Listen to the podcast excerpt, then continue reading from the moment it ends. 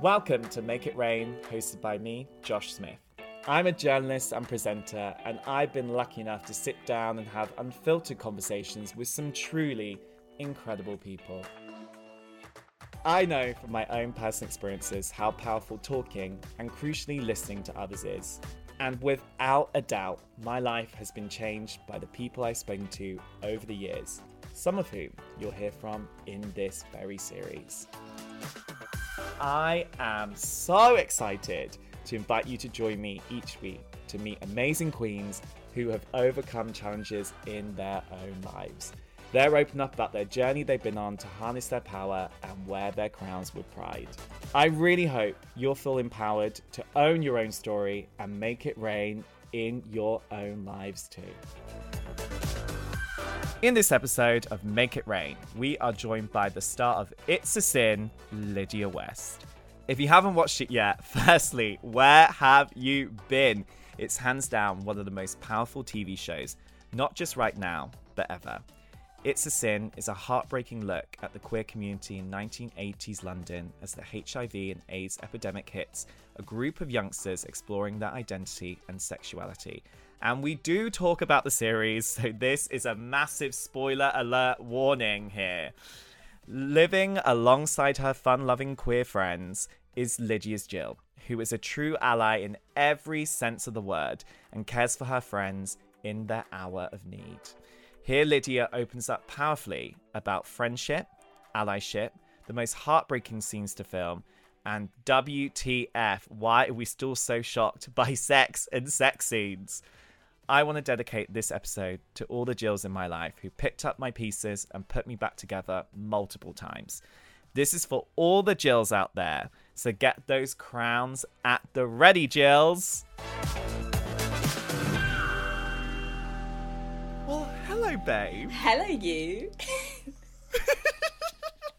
I'm so excited. This is like a really exciting blind date. That's why I had to approach you beforehand on Instagram just to be like, hey, how are you? Babes, you're so smooth. I try. She tries. Well, babe, without further ado, La. Honey. La. Yes, you got it. I'm so excited to have you on. And firstly, congratulations. Like, let's serve some facts because we love a fact on this podcast. It's a Sin has already accumulated nearly 7 million views on all four and has become their biggest ever instant box set. How amazing has that reaction been and how surprised have you been by it? Oh, it's so amazing. We're all so kind of overwhelmed, but just so grateful for kind of everyone who's watching it and everyone who's loving it, really. When we were making it, we knew how important this story was. We knew how special it was. We knew how sensitive we had to be with the story and how just really how important it was. So everyone in the team knew what it was about and how much it was going to change the world, but you never expect it, so you kind of just cross your fingers and hope everyone else reacts to it in the way that you hope and with the love and joy that you've poured into it, and for a reaction like this, for kind of everyone to be positively reviewing it and just being affected by it and being educated by it and just to raise awareness, it just feels like an absolute honour, and we're so grateful and so happy. It's so amazing because it also had quite a rough ride to getting to the screen in the first place, right? It got turned down by a number of channels, and then it's so shocking because I think we're so ready for this kind of narrative to be told on our screens, and I think these characters are so rich. They are so multidimensional. They've got so much to them, and Jill is this remarkable, almost like selfless, incredible human being. And I think everyone's taken a lot away from the characters. For you, how much have you taken away from Jill and what she taught you about yourself, would you say? Oh, I think the whole kind of be more Jill is just so important, especially in 2021. We can all do with being a bit more compassionate for ourselves and for others. kind of just, we're in a global health pandemic at the moment where things that our worlds have all been flipped upside down, and it can be crazy at times and an emotional roller coaster. So just having that compassion for yourself, I think Jill kind of taught me that, and just that love. Like, there's this idea with Jill and with allies in general of just allyship, not performative allyship, but allyship for the sake of allyship. Mm. Doing the right thing, really. And Jill is she just personifies that, really. She just does everything for her friends from a place of love and care, and she knows that her voice is stronger than theirs at times, and she really just performs her duties as a good friend. She obviously has a very strong moral compass that we can all kind of look up to and try to aspire to have, and just treating people with kindness and care and compassion. I think why Jill has resonated so well with so many people is that often we don't see that on screen, this idea of these unsung heroes. We see kind of the protagonist that does this massive thing that you kind of are so wowed by and you're affected by, but it's never really the people in the background that do all the work and do all the grafting and don't ask for a round of applause, but just do it from a place of love. And we don't see that often, but I'm sure everyone in their daily life does it. We all have friends that we rely on that are there for us. We care for family members, we care for relatives and people we don't even know in our jobs, in our everyday life. So just to see that on screen, I think the collective mental health of the UK needed to see it.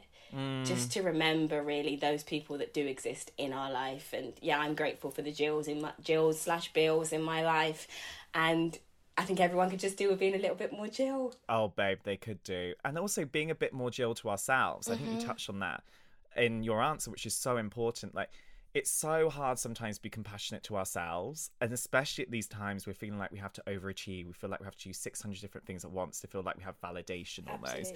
Is there a time you can remember needing to be more compassionate to yourself? Yeah, I think at the start of lockdown I did. I kind of, as probably so many people did, you see on Instagram all the things that everyone's doing. Everyone's learning an instrument, everyone's learning a language, everyone was doing home workouts. And yeah. I became addicted to Netflix and chill Ben and Jerry's ice cream. It just came out at the start of lockdown, I think, because I'd never seen it before. And it has like peanut butter, pretzel bits, it's like vanilla, has some chocolate in it, and it is so delicious.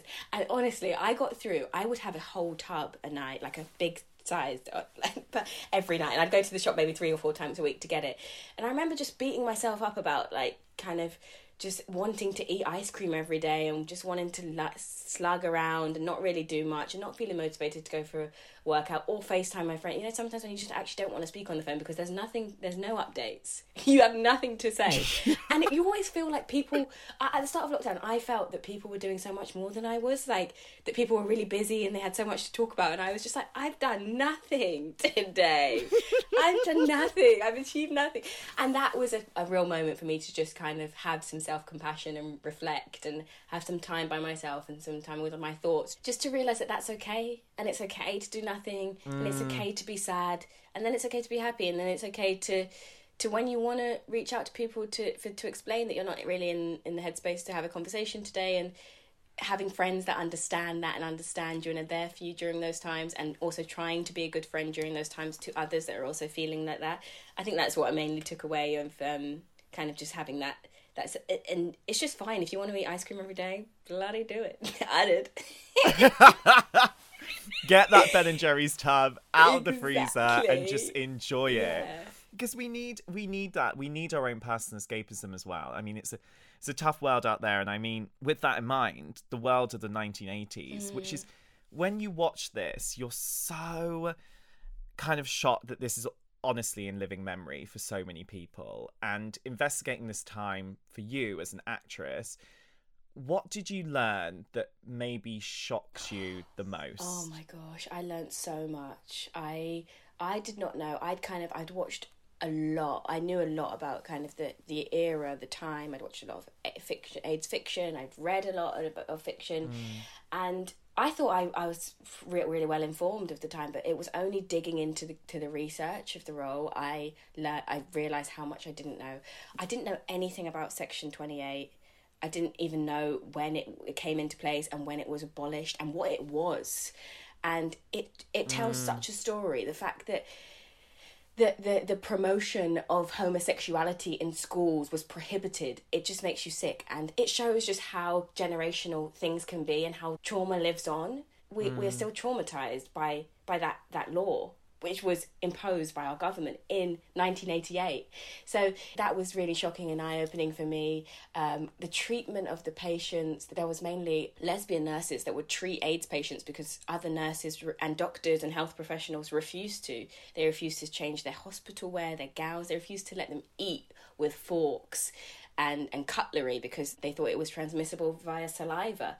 And when I was digging into the role of Jill, because I didn't want to be too well informed with medical knowledge and facts, but once you open a door, it's really hard to go back.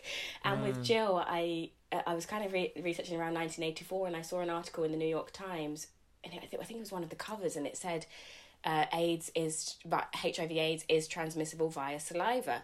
And I remember that I'm not sure, am I allowed to spoil things in this podcast? Yeah, you can, babes. Okay. We love a spoiler. So in the scene with the mug, with Gregory, which is, I think, is a very symbolic moment in Jill's story. She comes in and he's drinking from the mug, and this mug haunts her. The fact that his saliva is on this mug, and there's a close-up of his lips touching the mug. And I remember thinking, all that must have been going through Jill's head is, I could have seen this New York Times article and I could have read that this is transmissible via saliva. And now he's in our house. He's brought the virus into our house, into our life. He has broken my trust because I'm doing this behind my friend's back. I'm protecting him. And here he is now in our space with this virus that is deadly. And I have to destroy this mug. I have no choice but to destroy this mug, to protect my friends and to get rid of it and to get it out of our house. So I think for that reason, that moment of Jill smashing the mug is so symbolic because it's almost as if the virus has now entered their house. It's entered the Pink Palace. And I can only imagine what these kids were in their 20s and friends were just disappearing. It's just mind-boggling. And these kids, they had no information. They had no access to information. There was no internet. They were scrambling for anything that they could, and all the messages that they were receiving from our government was, don't die of ignorance, the gay plague, a gravestone falling onto the floor. It's like, how brave and courageous must Jill have been to have stood up to that and questioned it all and done her research and sat with patients and held their hand and kissed them and loved them when everyone else turned their back. It's so powerful. The role is just, I honestly feel like every time that Jill came onto the screen, I just wanted to give her the biggest hug and be like, what you're going through and the level of grief that was around her constantly. It's like you were saying, it's mind blowing. We don't experience that in the world that we live in right now. Well, we do in some ways, but it's not our age range who's necessarily at risk. And when you're actually seeing that on screen, it's so heartbreaking. And it must have been even more powerful to have had a real life Jill play your on-screen mother. Yes. What did you learn from her and what wisdom did she impart in you? So Russell made it very clear that he didn't want me to mimic anything that she did, kind of any characteristics or character traits. And I didn't ever plan to. I don't know really how to do that, but in terms of like performance, but having conversations with Jill, learning about the time they lived in the Pink Palace, she had all these friends, and they went out partying. She went to the marches. She worked in the West End, and they did charity performances, bucket collections, show nights. Just hearing all of her experiences, and she talked about it also positively. I never once heard Jill talk about how dreadful it was and how sad it was and how harrowing it was, which it was, all of those things I'm so certain of, but she just remembered all the life that these friends gave her. And to have someone on set with you playing your mum who this character is based loosely on, it just felt all the more special. And just hearing, she was a massive inspiration, and to the point that I was in scenes and I couldn't even keep the final scene, So we did a final scene, which is where they all come home from the Isle of Wight, and Jill, the last to enter the house is Jill's parents. So Jill's parents, Christine and Alan, they walk in, and Amari's character Roscoe says, "Jill, they're here." And I remember looking at Jill in that moment, and Jill, this is Jill's final moment of breaking down, and I remember looking at real life Jill as she walks in, and everything, it was so easy to play because everything, like just looking into her eyes and seeing her face and thinking about these memories of these dear, dear men that she loved that were gone. And I then had to think about Richie, and the way Ollie played Richie, and just thinking about that character. It was so easy, and it was such a cathartic scene because I'd wanted to break down so many times as Jill, because she has such ultimate strength, and that's something that I struggled with because I'm very sensitive, I'm very emotional, I'm massively empathetic. So when I could break down finally, I was like, yes, let me cry and let it all out, because it was so hard to be so strong. And Jill is we must protect Jill at all costs. She is a national treasure and an icon. Oh babe, when she had that breakdown in the final episode, I was Romeo Dunn. I was sobbing, ugly crying. Yeah. And there's so many heartbreaking scenes. Was that the hardest one to film? And have there been maybe some that you've watched back that actually are almost harder to watch as well? So the hardest scene to film was the scene at Colin's bedside, where Colin is like his last days, and Jill's talking about her show and remaining very positive. She's very optimistic. She never lets on that anything's wrong, Jill, and that was very clear instruction from Russell. And I was in that scene, and something a wave of emotion came over me, and I was literally like, I said to Nathaniel, who's sitting next to me, I said, "Nathaniel, I really need to call my mum." And Nathaniel's like, "Are you okay?" And I was like, "I'm not okay." And I just broke down, and it was everything just came out, and I was like, I had to apologise to Peter, but it was almost mid-take, and I apologised to Peter, our director, and I just said, "I just need a minute, I just need to take myself out of this." And I took myself out of it. Peter's so supportive, so lovely, the whole cast and crew were, and I just took myself, I went into a little room, and I sat there for 15 minutes, I called my mum, she didn't answer. It's like, "Mum, I needed you, I bloody needed you, you weren't there." I took myself off, I had a cup of tea, some chocolate, and then I just cried, and then I went back in, and then I just kind of had to switch it on and just be that strength and be that Jill. And that was probably the hardest moment, and I remember it, and it was because we were on the AIDS ward for 3 weeks, because we did all the AIDS ward scenes, and it was the final week, and just seeing that AIDS ward, there was a sign that said, "Infectious diseases, enter at your own risk," and it was modelled off one of the London hospital AIDS wards, and there were locks in the doors, and it's just the SAs, the supporting artists, they were kind of very thin, and they had all the KS lesions on their skin makeup, and just seeing that, you feel like you're there, and you just can't help but sympathise and empathise with all of these poor people that dealt with this. And then in terms of watching it back now, I struggle with the final scene, which I'm watching it weekly with my sister, and we haven't got to episode 5 yet, but I've watched episode 5, and that final scene with Valerie on the seafront is really hard. It's when he says he died yesterday, and then there's just silence. Everything stops. The birds stop singing, and that is it's really, really difficult to watch, because we have two very strong women. One, his biological mother, Valerie, who doesn't understand him, who's not there for him, who never accepted him, who's filled with shame and dread and stigma and all of those nasty things. And then we have Jill, who's this maternal, his logical mother, who's part of Richie's chosen family, which, as you I'm sure you know, is so important in the queer community, having this idea of chosen family, of people that you connect with, and people who accept you for who you are, and who celebrate you for who you are, and who you can live your true self with.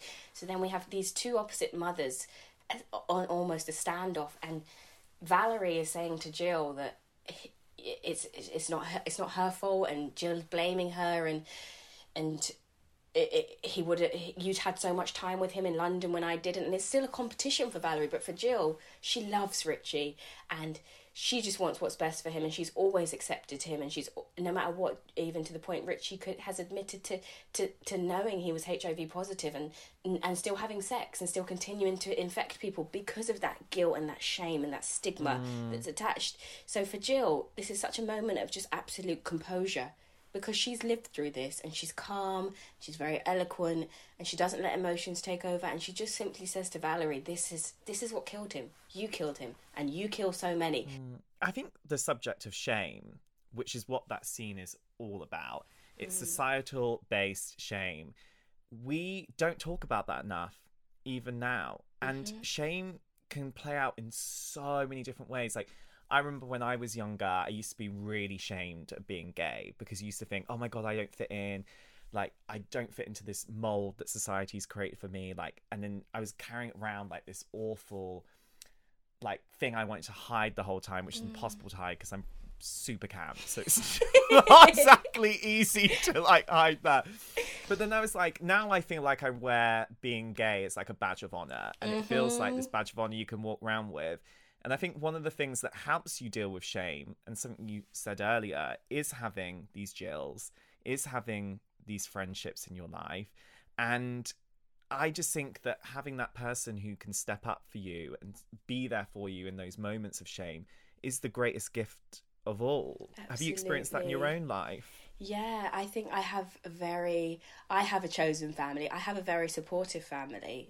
Biological family, but I also have a very strong chosen family that I feel connect with me in very different ways. So I feel like with my friends I can be my true authentic self. Not that I can't with my family, but it's just a different dynamic, it's a different relationship, there's a different intimacy there.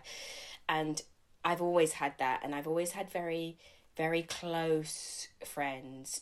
Some of my newest friends, I'd to highlight Callum and Amari from the show.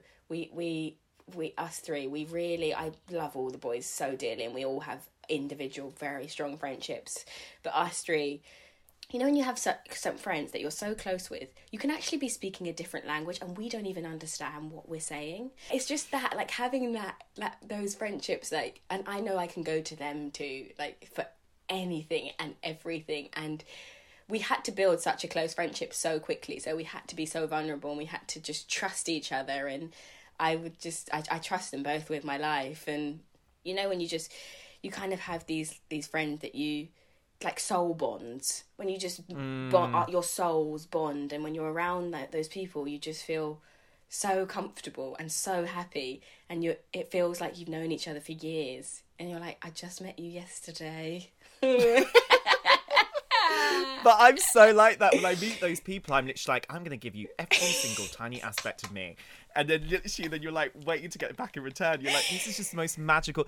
Like, friendship is such a healing thing, isn't it? It's like the most healing, most amazing hug you can get as a human, having that amazing connection when your souls just collide, right? Exactly. And I think we put so much emphasis on relationships giving you everything. You choose this random person that you're attracted to, and you expect them to be your companion, your chauffeur, your chef, your travel partner, your buddy, and like, that often doesn't happen, because it's really hard to find those things in people. It's really hard. But with friends, you build on for years and years and years. And sometimes you don't appreciate them for what they are. You don't appreciate them for all that they offer you. And they offer you so much. And they can often offer you all the things that you want from, say, a romantic relationship.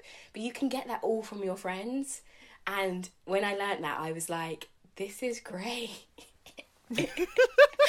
This is so perfect. Yeah. It's such a great thing to learn, isn't it? And I think as well, Jill, and I'm getting a sense that you are also the ultimate ally. If you could have gone back and been a friend to yourself at a different time in your life, when would it have been, and what would you have said to that you? Oh my gosh, I feel like I've only just learned how to be a friend of myself.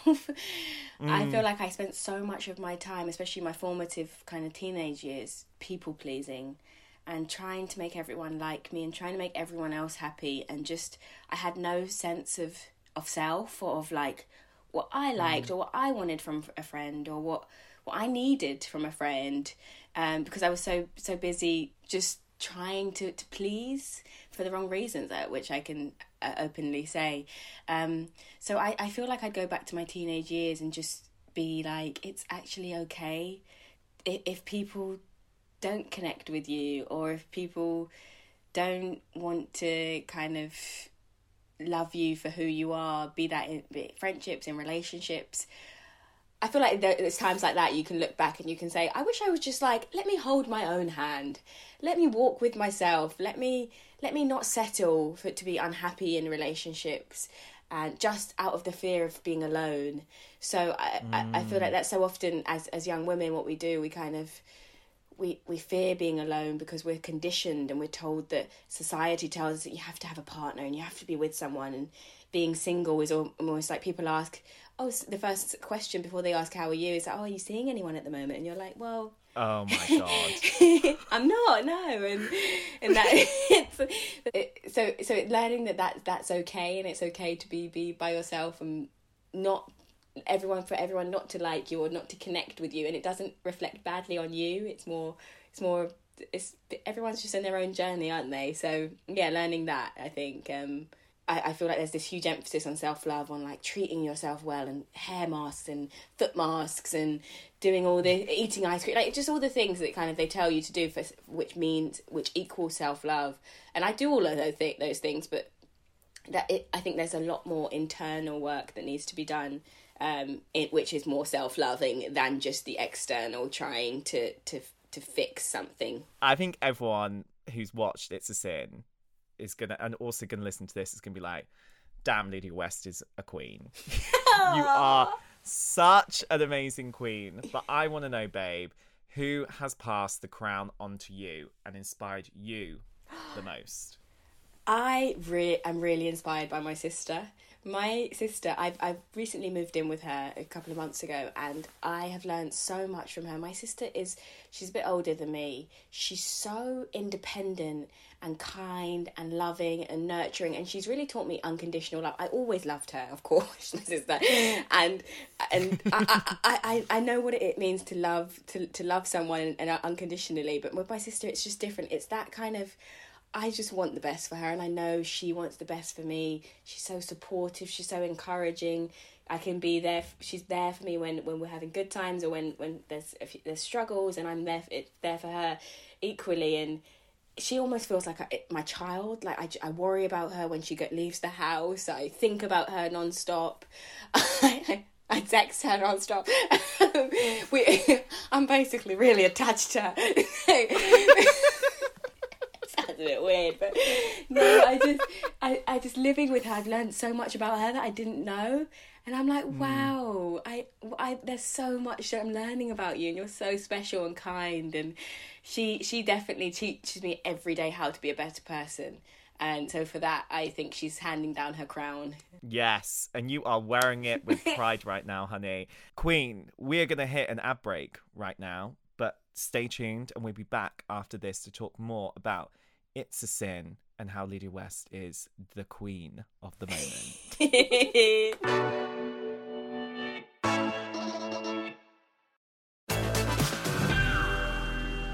So welcome back to Make It Rain. We are in the Pink Palace. Woo-hoo. Woo-hoo, woo-hoo, woo-hoo. Le Palais du Pink. No, babe, we've touched on the more heartbreaking scenes to film.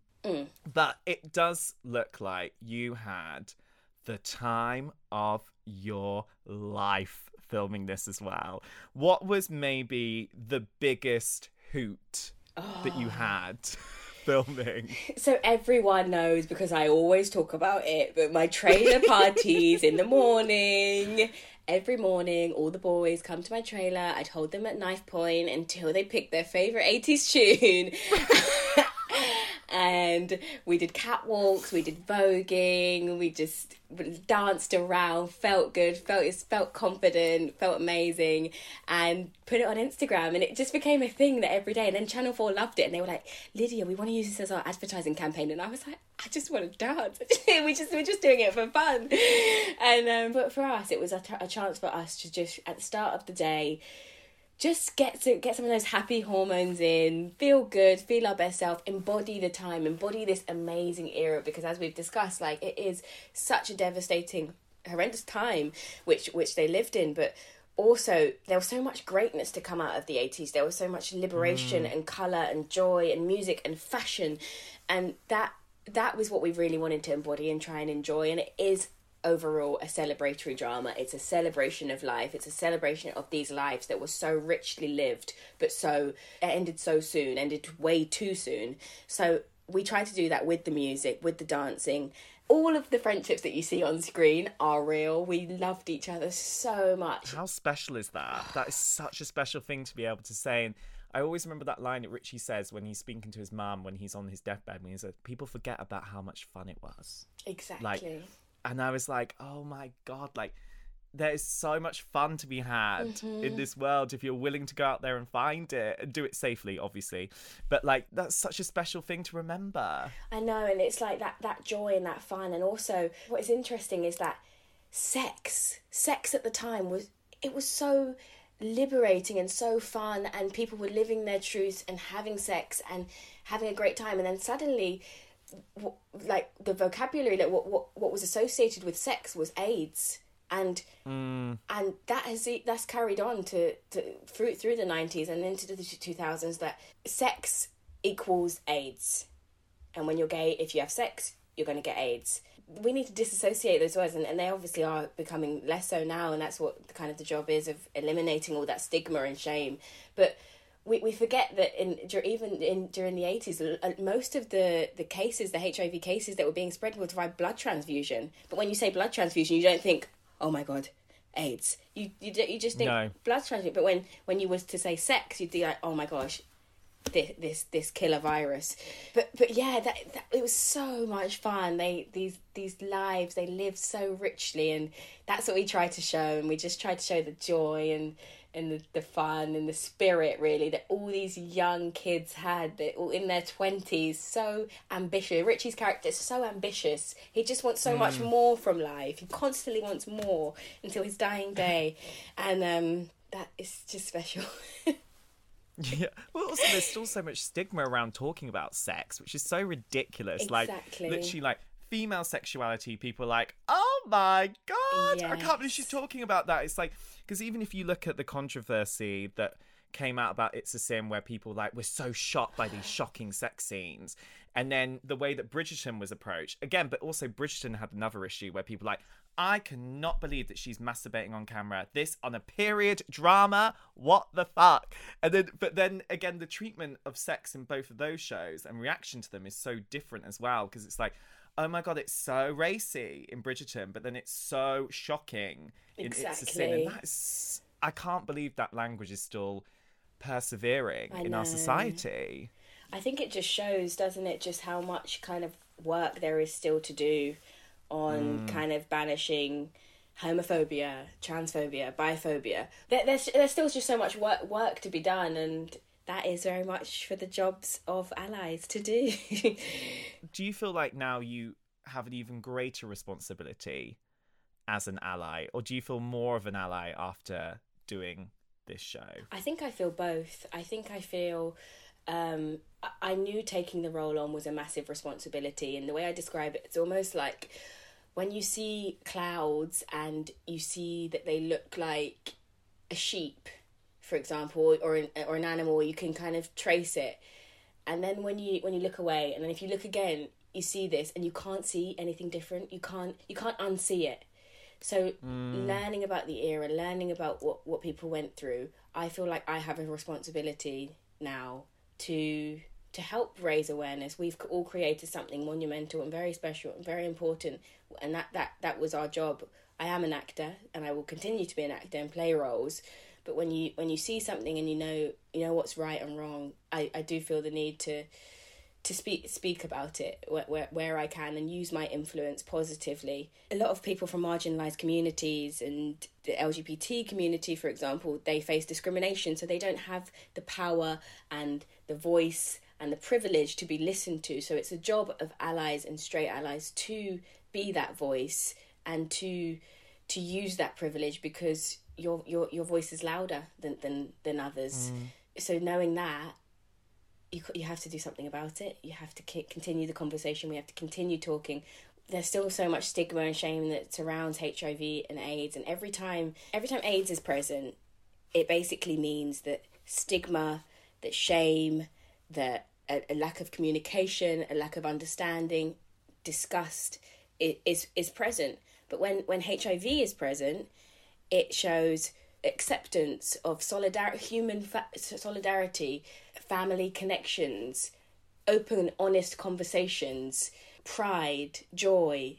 That's when HIV wins, and HIV, it is no longer a death sentence, and it shouldn't be looked at as if it is. It shouldn't be ridiculed, or no one should be made to feel anything for their status. But it's when we can't discuss it, and when we have to keep things quiet, and we have to kind of be just by ourselves, and that's when it's dangerous, because that's when it's spread, and that's when people don't talk. Because I've learned so much, and I've just been through so much now, it's hard to then go back and shut the door on it all. So, I don't know, as an ally, you're given this privilege and you're given this responsibility, might as well do something with it. Oh my God, 100%, because discrimination is still happening in our society today, be that in terms of sexuality, be that race, be that gender. Mm-hmm. Like, there's still so much sexism that is still rife in our society as well. How has discrimination played out in your own life in that sense? Yeah. And how have you dealt with it when you've experienced it? I think similar to Jill, kind of being a young black woman. There's one scene in Doctor Surgery in episode 2 where Jill goes in and she's speaking to this doctor and she's asking more information about AIDS, and in that scene we have present, most probably unwritten, misogyny, homophobia, racism, just because of how Jill looks. And I feel like that's very present in my life too. I am very aware of who I am, of where I come from, and that I am from a kind of a marginalised community, that I see myself as an ally. And I think in my everyday life you kind of face it, especially when you're younger. I grew up in quite a dance background, so I had surrounded by quite privileged white families, and I knew that I was different. I knew that I wasn't that. So I had an awareness from a young age that I was something that wasn't that. So I think not to get bogged down in it, but just understanding where you come from and trying to accept anyone for who they are, and protest for equal rights and just overall equality and fairness really is just what all of humanity should be doing really. We are all equal, and we are all idiots. Really, truly. And it should be empathy first. That's what I don't get. Yeah. Empathy first. I always think that. And I think anyone who may be listening to this who feels different for whatever reason that may be, I think it's always important that anyone who feels different, ultimately that difference can become a superpower. Mm-hmm. Can't it? Absolutely. Have you found that? Yeah, I think so. I think having like this kind of chosen family and being a lot in the queer community and being black and being a woman, and like I celebrate it. I absolutely celebrate it. I wouldn't want to be anything else. It's so special, and it's your power, really. Your identity is your power, and however you choose to identify. And I think everyone should have that choice, and everyone should be entitled to that choice, and no one else can define who you are. It's for you to decide. So I celebrate it fully and embrace it and enjoy it, because you are special, really. Just hearing that, I was thinking, oh God, I feel quite emotional talking about this, but I kind of feel like so much like younger me so needed to hear that, and I never got to hear that, and I wish. Do you feel like younger you needed to hear those kind of things as well? I absolutely think so. I think younger all of us need to hear those things, and it's amazing what age does and everything in hindsight. But what I'm also so proud of It's a Sin for is that the idea and the thought that younger generations, 15, 16-year-olds, the same way we kind of watch Queer as Folk growing up, will watch It's a Sin and just feel like that people's voices are heard, and this is our voices, and we need more queer stories, more queer tales, because we all love them, and they are a voice that has been shut off for so long, and they're a truth that has been shut off because we've been told that it needs to be shut off by society, by governments, by rulers, and it's not that time anymore. So we celebrate it, and we enjoy who we are, and for young people listening and young people watching and kind of in the world now, we just kind of hope that you grow up knowing that and not have to learn that later in life, because that is so powerful. You can live such a fulfilled, happy life with it, knowing it at in your younger years. We're all thirsty for a bit more you on our screens. And rumour has it, it's not really rumour, because it's all over the internet, but Text for You. Currently filming, I believe. And also, not only are you starring in it, honey, you are in it with Priyanka Chopra Jonas and another fellow queen, Celine Dion. Celine Dion, yes. WTF. What? I know. Did you die when you found out you were going to be in something alongside them?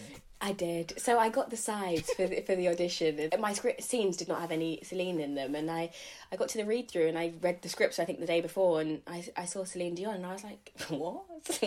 Okay. Firstly, why is none of our full names on the script? Why didn't it say my character's called Lisa? It didn't say Lisa Scott. It didn't say Billy Hughes. Why does it say Celine Dion? It must be Celine Dion. And then I thought, oh my gosh, no, it must be an actor playing her.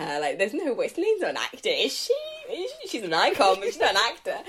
And then I get to the read through, and we're informed that it is actually the real Celine Dion. She's playing herself, and it was so iconic. She wasn't at the read-through. There was someone reading in for her, and I didn't have any scenes with her.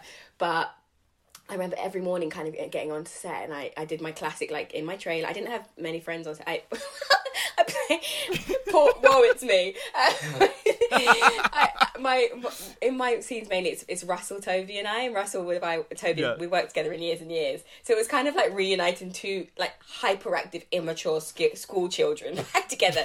So we were just so silly with one another. So he was my bestie, and we play close friends. But I didn't have anyone in my trailer vicinity that I can call to my trailer and just have a dance with, because we were in it for 3 weeks, and I wasn't about to go and knock on Priyanka or Celine's trailer and be like, excuse me babes, we're doing a dance video, come in. I honestly think if you knocked on Celine's trailer and be like, darling, could you just sing in for our dance routines, that'd be stunning, thanks so much, see you in 10. Oh, and I'm Lydia, by the way, nice to meet you. Oh yeah. I love it. Well, I can't believe it, babe, but we've almost come to the end of the episode. I mean, I could literally I think we could talk all day. All day, literally. You're probably my schedule has gone out the window. But we always end on some royally big questions, darling. Mm. So are you ready for some royally big questions? I'm ready. Okay, babe. So tell me about a time when you look back now that seemed like a negative, but in retrospect, it feels like a positive. Yeah, so when I was growing up, kind of in my teens, I had this really, really close friend. I hope she's not listening, but she's great anyway, and I love her. But no, I had this really close, friend, and we distanced, we grew up, we grew apart, and we almost had a breakup of friendship. And I feel it's so hard to break up with friends. We don't really discuss it a lot, but friends are the hardest people to break up with. And sometimes you do just grow out of each other and you become different people. And that happened in my teens. And I remember mourning this friendship and being so upset and not really knowing what to do and how to identify really without this friend. And breaking up, I remember it feeling awful. And then we did it. We pulled the plug, and we spent most of our early 20s apart and not as friends and not really speaking. And then we reconnected maybe a couple of years ago, and now we're friends, but I think how we always should have been friends. We're not best friends. We're not obsessed with each other. We're not in each other's pockets, but we just have a level of respect for each other and love for each other. And I really love her and appreciate her, but I feel that's always hard, isn't it? Because you feel with friends you owe them so much and you can't have those conversations, but you feel a type of way, but you've been through so much, you have to stay there and stay together. But sometimes it's just healthy to grow and to blossom and to have those honest conversations and keep it moving. That is totally it, because I think so many times when you break up with friends, and because we don't ever talk about it, no one talks about it. No one does. No one does. But it's... it's like grieving almost for this like chapter in your life, especially if you've been friends with them for a while. But then also just recognizing that, you know, in relationships, you can sometimes grow out of people and they have a certain time in your life that works for you. You work for them and you move on. Yeah, it's difficult and it's heartbreaking, but ultimately it can be the best thing for you in the long run, can't it? Yeah, absolutely. And I feel that sometimes we feel the need to cling on to something just to have something, rather than to let something go purely because it's just it served its time, really. Yeah. So I think that's quite good. That's a great little nugget there, babe. I'm not going to go through my phobic joking. She'd be like, bah! Watch, like, after this out, all your friends are in the bin.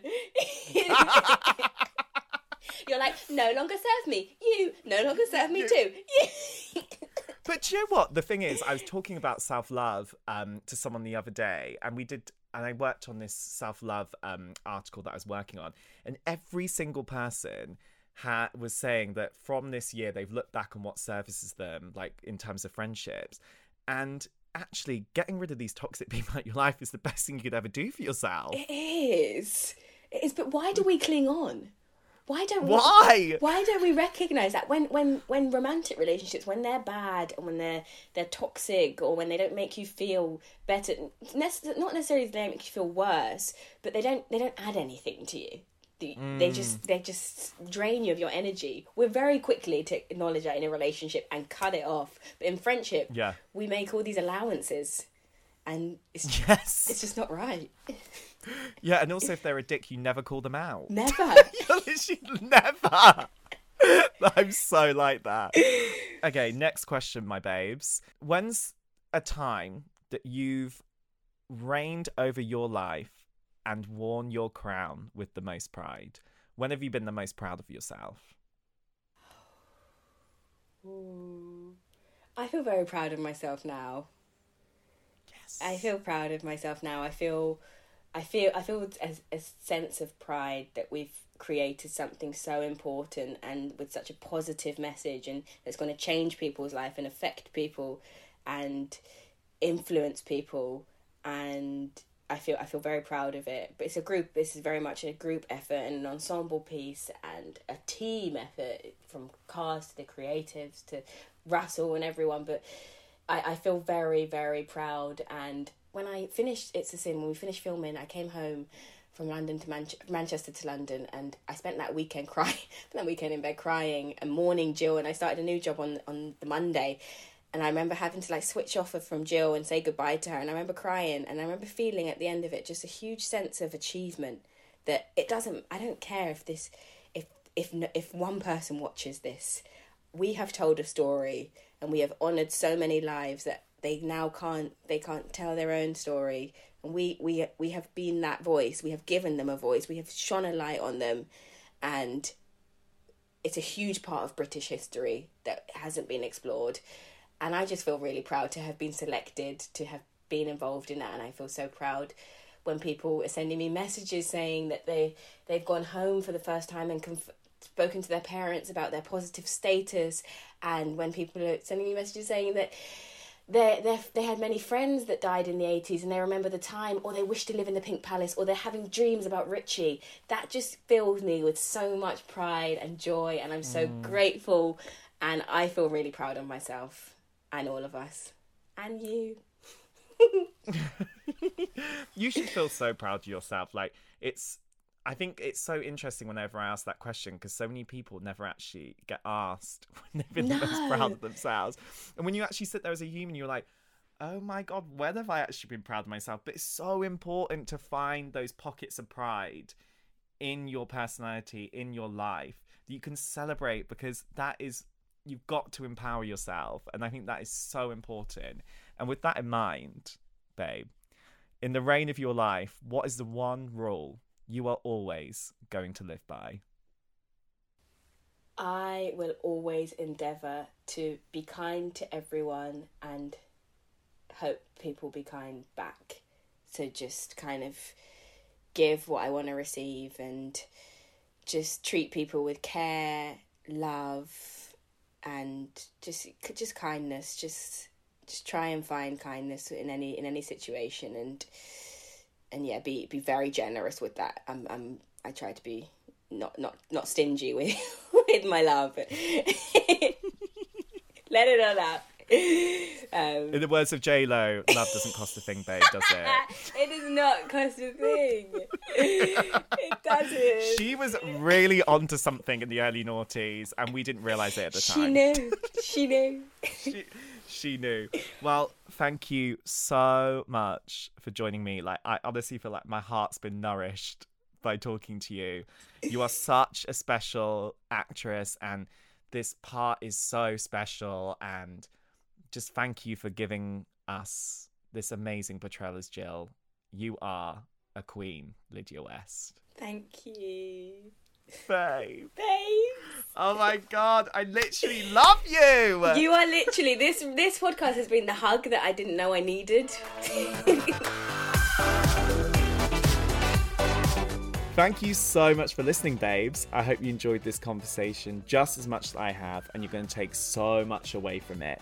And if you haven't already subscribed, make sure you subscribe or follow wherever you get your podcast from, so you'll know which amazing queen is joining me next time.